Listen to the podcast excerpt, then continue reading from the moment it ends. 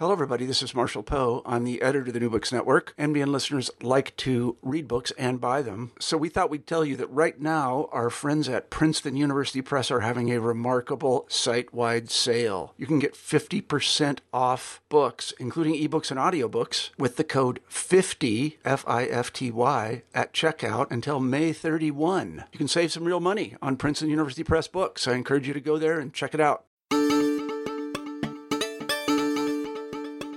Hello, folks. I'm Rob Wolf with another episode of New Books in Science Fiction. The Could This Chip in My Head Be Giving Me Migraines edition. As usual, I'm talking with an amazing science fiction writer about their recent book. Today, that writer is Megan E. O'Keefe, and the book is Velocity Weapon, which tells the story of a brother and sister. The brother, Biran, is part of the elite cadre that controls the interstellar gates by which humans travel quickly around the universe, and the sister, Sanda, is a sergeant and a gunner who, early in the story, is wounded and finds herself on a completely empty enemy spaceship. But not just any spaceship. The craft is the fastest and most powerful spaceship in the universe, and it's controlled by the most advanced AI known to man. And the super smart, super fast craft may or may not be Sanda's friend and may or may not be telling her the truth, while her brother is desperately trying to rescue her amid a potentially apocalyptic civil war, and she's desperately trying to figure out if she's the last human alive in her star system. And that's just book one in Megan O'Keefe's series, The Protectorate. So Velocity Weapon came out last year and it was nominated for the Philip K. Dick Award. The second book in the series is scheduled to come out in July. And Megan is also the author of the Scorched Continent trilogy, the first book of which, Steal the Sky, won the Gemmell Morningstar Award. And Megan is on the line with me now from her home in the Bay Area. Thank you so much for joining me on New Books in Science Fiction. Hi, thanks for having me. I need to hire you to follow me around and tell people what my book's about. That was great. oh, I got it right. I was worried as I was saying it. I was going, I mean, I've read the book and I and I know the plot is amazingly intricate and very page turny. But then as I was reading it, going, I must have screwed something up in here. But no, no, that was perfect. Yeah, it's always hard to condense something as big as a book into just a couple lines. yeah, well, I guess we can just dive right in. One thing that struck me about Velocity Weapon is at its heart, even though the title refers to a weapon and velocity refers to something fast and the, the plot is very fast paced, it's really a story about people, or I guess I should say sentient beings, because they're not all people, and they're people who, like Biran, who's the brother I mentioned before, he'll he'll sacrifice anything to get his sister back. And there's Sanda, who really cares for this AI in this spaceship, whose name is Bero. Even though he's this massive, fast, really dangerous spaceship, uh, they develop a relationship. And the two of them, this brother and sister, come from loving parents. And there's a subplot about a group of thieves who also care deeply about each other. They kind of create their own chosen family. And I guess I feel like everyone's really motivated by love, which might make the book sound sappy, and it's not sappy at all because, as I said, it's like fast paced and there's a lot of intrigue and there's a lot of twists and turns. And yet, at the base of it, it's it's you know there might be resentments and there might be revenge somewhere in there but that isn't the underlying motivation. And i just wonder if that's your take. I mean that was my take. Am i was, mm-hmm. is, is that what you were trying to convey? Oh yeah. I, i'm a big fan of, of stories about people who are really trying to do the right thing against unsurmountable odds. So i, I like family you know families without the usual drama and that kind of thing. I think we get a lot of that in in things that already exist. Uh, we, we've had we've had a lot of stories about broken families and all that kind of stuff. So I I enjoy taking the opportunity to, to explore what a family who was that was actually united and, and had their squabbles. Of course, they are a family. Um, but who, who loved each other and were trying to do the right thing would do when put in an impossible situation. Yeah, because when Biran and Sanda think about their parents, who happen to be two dads, they, you know, it's always with love and concern, and they miss them, and they're worried about them, and they're keeping things from them to protect them, and and it's nice. Yeah, it's nice to see a, a healthy relationship sometimes. Yeah, yeah, definitely. Okay, so let me let me ask about Biran. At the beginning of the story, he's just become a keeper. So that's the role that he has studied for, and it's a very privileged position in this society. Could you talk about why it's so important? Really, what is a keeper and why it's so important in in prime Sure. society? That's the that's the name of the culture or the the system is the prime. So the the civilization calls itself Prime um, for short, and that is sh- um, so short for Prime Inventive, which was the name of the corporation um, that dis- discovered the technology. We'll say uh, to create the, the Casimir gates, the stargates, basically that allow faster than light travel. And this corporation, for various reasons, was incredibly secretive about the actual uh, source of that information, how it worked, um, how dangerous it was and could be. And so early on in their development, they broke apart the data and hid it on chips that are then encrypted and implanted into the skulls of the keepers who are at, at the top of their society that keep that information safe, uh, quite literally, as keepers until the day that they need to scan in their chips to build another gate. Um, so he is quite literally a, a keeper of like Prime Inventive's most valuable technology. And it is interesting to me that although they're privileged with this information, they don't fully understand it, as you say. I mean, they they have this chip they carry it around, but they're essentially carriers of information. They're not understanders of the information. No, yeah, they're not researchers in any way. Actually, I call them um, human encryption envelopes uh, for the, the purpose of, of keeping the data safe. And that, that was very intentional on the, the founder's part. I saw a parallel a little bit in Sanda's relationship with Bero, the super smart AI that runs the spaceship, because Bero, in a way, these chips need humans in order to keep their secrets and to pass on their information from generation to generation. I guess they've been doing this for thousands of years. And Sanda, too, is an essential partner to Bero. I mean, when, when she wakes up, she mm-hmm. finds this, she's alone on this big spaceship, but Bero needs her to perform certain things. You mentioned opposable thumbs, and uh, you know, even though he's super smart and can do almost anything in his mind, and I say his because he does identify his pronoun as he, him, his. th- th- he needs her too. So it's interesting in both cases that there is this human technology partnership. They can't survive in a way without each other. Yeah, a sort of symbiosis of the mechanical and the biological is definitely a major theme um, throughout all three books. And I tend to, uh, I don't like hard lines. I don't like tribalism and things like that. So I like to to break those apart and and you know usually the biological and mechanical are pitted against each other in this kind of thing. And I wanted to show a little more of how they could work together or be interdependent instead of independent.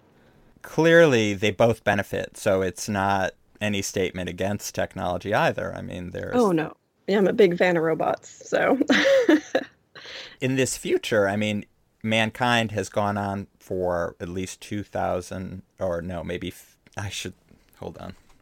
How many years? Is is, is are the years uh, based on the same calendar? So you so you talk about prime standard year 3500 or so is when this is happening. So does that mean it is approximately 1500 years in our future in your mind?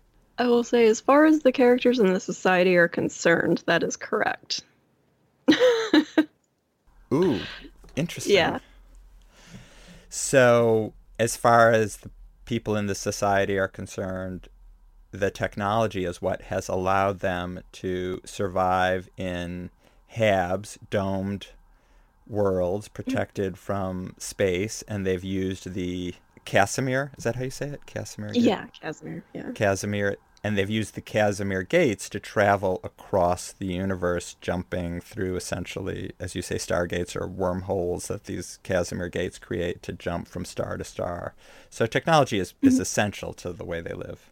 Yeah, they would not survive without it. So let's talk a little bit about Sanda and Bero, if we can. We we meet Sanda at the beginning of the book, and she's waking up and she's alone on this massive enemy ship. So what's she doing there?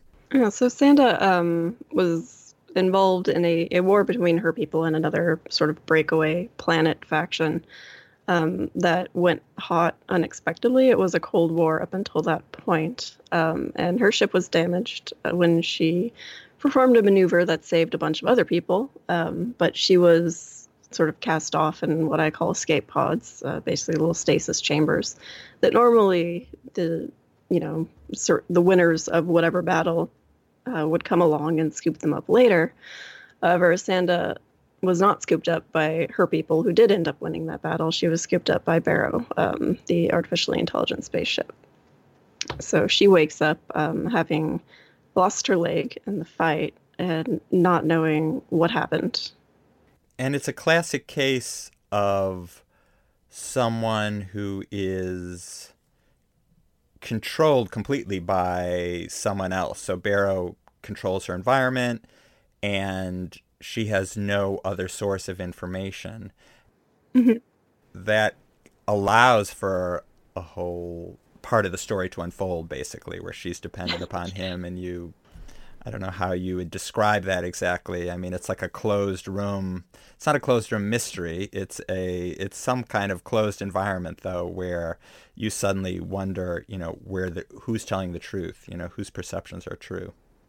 Yeah, there are certainly elements of horror to it um, when you can't trust the environment you live in.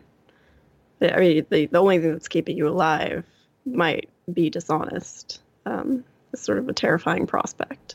And the stories it's telling you as well. So she's alone on this ship, but she has reason to believe, based on what he's telling her, that she's actually alone in her whole star system that was once populated with these opposing factions.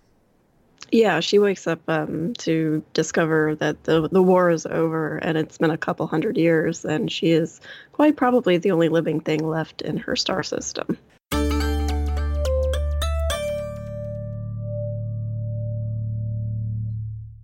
Can you talk a little bit about how the story evolved for you? I mean, why was this a story you chose to write? Uh, sure. Yeah. So on a very practical level, um, I, I, sent a couple of summary proposals to my agent, and he liked this one, so that is the one I focused on.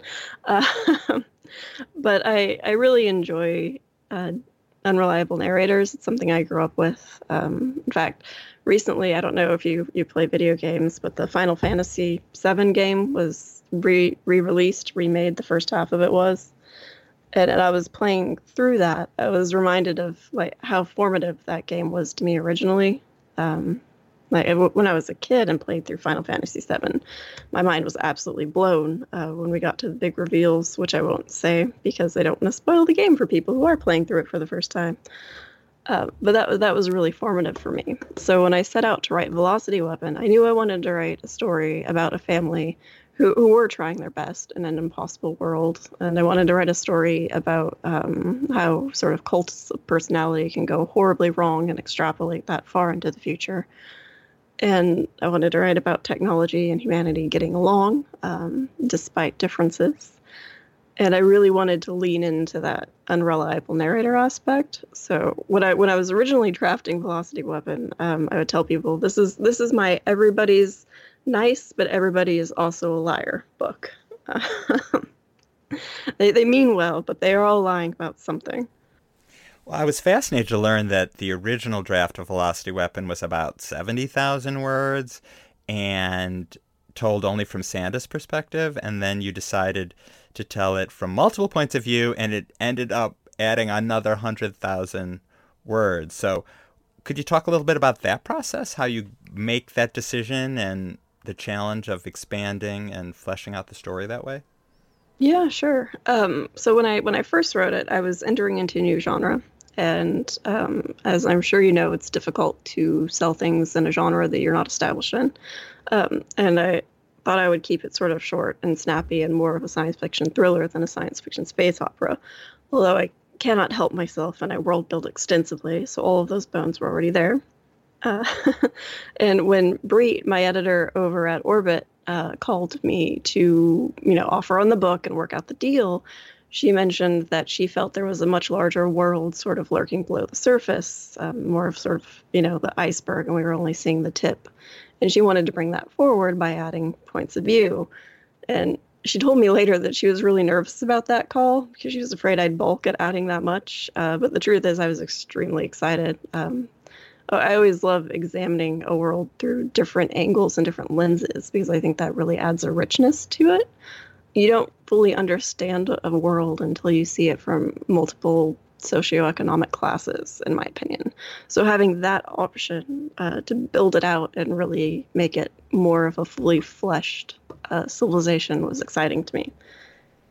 How long did it take you to add other points of view Biran's was one of them, and then there's this character Jules who uh, was among the group of thieves I mentioned. I think those are the two other main points of view. How much work was that? Because I could see why an editor would say that if writing is also a business and you have a difference between finishing a book now or finishing it X months in the future. I wonder what that was like. How do I put? I'm, I'm sort of an absurdly fast writer when I'm really into something. Um, when, I'm drafting, I do five to six thousand words a day. It's more like I, I, get obsessed, and it's almost like a mania. It's probably not healthy, but that's how I do it. Uh, so when when we actually had the conversation, and by the time we worked out the details of what I wanted to do with the plot and whose points of view I was going to use, uh, I already had uh, the voices in my head and I kind of had the rhythm of how I wanted things to go. So after that, it was just a matter of uh, banging it out, which I, uh, I want to say three months to completion, probably. Wow, that's amazing. And are you able to write full time? I am now, um, as of January this year, actually. So that was three months while you were working another job? Yeah, I was actually running a business. Amazing. Can I ask what the business was? Yeah, I did uh, home and personal fragrance, so perfume, candles, that kind of thing. A little bit of cosmetics. And you gave it up just in time to be in lockdown. I guess maybe it's a good time to just focus on your writing. Oh gosh, yeah. The timing of all of this was truly surreal. Um, my my husband actually needed major emergency surgery on Christmas Day of 2019. Oh no! And wasn't fully recovered until I mean he still fully recovered is a bit of a stretch, but he wasn't able to actually go back to work and function until the end of January. So, well, the first two weeks of February, actually. So, my, my first month as a full time writer, I wrote large portion of Catalyst Gate, which is the third book of the Protectorate novels, on a pull out couch in his hospital room. Oh, wow. And yeah. I mean, I guess there's never a good time to have emergency surgery, but better to have had it in January than now when people can't even visit people in the hospital. Oh, I know. The timing is just surreal on all of it. How are things for you on lockdown? I know writers who say they're finding it hard hard to write now, even though they have more time than they've ever had to do it. And I'm guessing that someone as prolific as you are, maybe maybe it hasn't interfered with your flow. Um, it did a little at first, uh, mostly because I was doing edits um, in March, and I find it more difficult to focus on edits when overdrafting when there are other things going on. But um, I've kind of settled into a routine now. I think I personally tend to cope with stress and anxiety and things like that by working. And the fact that uh, writing is my job now is it's kind of a convenient outlet at the moment. Can you preview a little bit of the uh, second book, which comes out in July? Yeah, sure. Um, that one picks up right where Velocity Weapon left off, um, and it, it, follows Sanda and Baron, of course. Uh, primarily, Sanda discovers uh, what actually is going on with the coordinates that were hidden in the chip in her head. Okay, so there's there's that and that, and she's following that. And unfortunately, it's difficult to talk about a sequel to a second book without uh, mild spoilers for the first book. So I apologize. Exactly. No, of course, of course. Maybe could you just share a little bit about your background about why science fiction was the thing that you, and fantasy, because that's the genre of your first series. Why that's your thing? Why you're drawn to that and express yourself creatively that way? Oh yeah. So um, I started. I'd say I started writing um, not stories, but uh, characters and settings and things like that uh, with uh, Dungeons and Dragons. You know, role playing online, that kind of stuff. Um, I was in the message boards in the the early '90s, uh, staying up far too late at night uh, to write out scenes and ideas. Um, so that's sort of where my roots in writing are as it, as a dungeon master or storyteller. for talking uh, World of Darkness, we did a lot of vampire role playing too. And the for me, I mean, fantasy was what got it started um, because of the Dungeons and Dragons and things like that, and of course, reading the books. And the science fiction came a little later uh, because I I ended up learning how to program uh, when I was a teenager, and I still do it uh, as a hobby. Sometimes I do a little hobbyist game dev, and I was on you know the robotics team in high school. We made autonomous robots and all that kind of stuff, and it was just a lot of fun. Um, I just really love playing with technology, so it was a, it was a natural fit. Great, and you have something, I suppose, since you're almost done, or are you finished the third book already? Yeah, the third book is with my editor right now. And so, after this series, you have a vision for what you're going to be spending your time on? yeah, I have I have two uh, two proposals who, that are also with my editor right now. So I will get back to you on how that shakes out. but definitely more space opera for sure. Well, I thank you so much. It's really been fun talking to you about Velocity Weapon and good luck with Chaos Vector. That's the name of the second book, is that right? Yes, that's it. Great. Well, thank you so much for coming on the show. Great. Thanks for having me. It's fun. I've been talking to Megan E. O'Keefe about Velocity Weapon, which came out from Orbit last year, and the second book in Megan's Protectorate series, Chaos Vector, comes out in July. Please subscribe to the show so you don't miss an episode and leave a review to show your support. Our theme music is by Michael Aaron of QuiverNYC.com. I'm Rob Wolf, and I produce and edit the show. The New Books Network was founded by the thick skinned but warm hearted Marshall Poe, and he is helped by the nimble and tireless Leanne Wilson. One of the good things about reading is that you can do it during lockdown, and you don't even need a mask. And there's no such thing as too much reading, so have at it. Thanks for spending some of your precious podcast time with us today. I'll be back in a few weeks with more.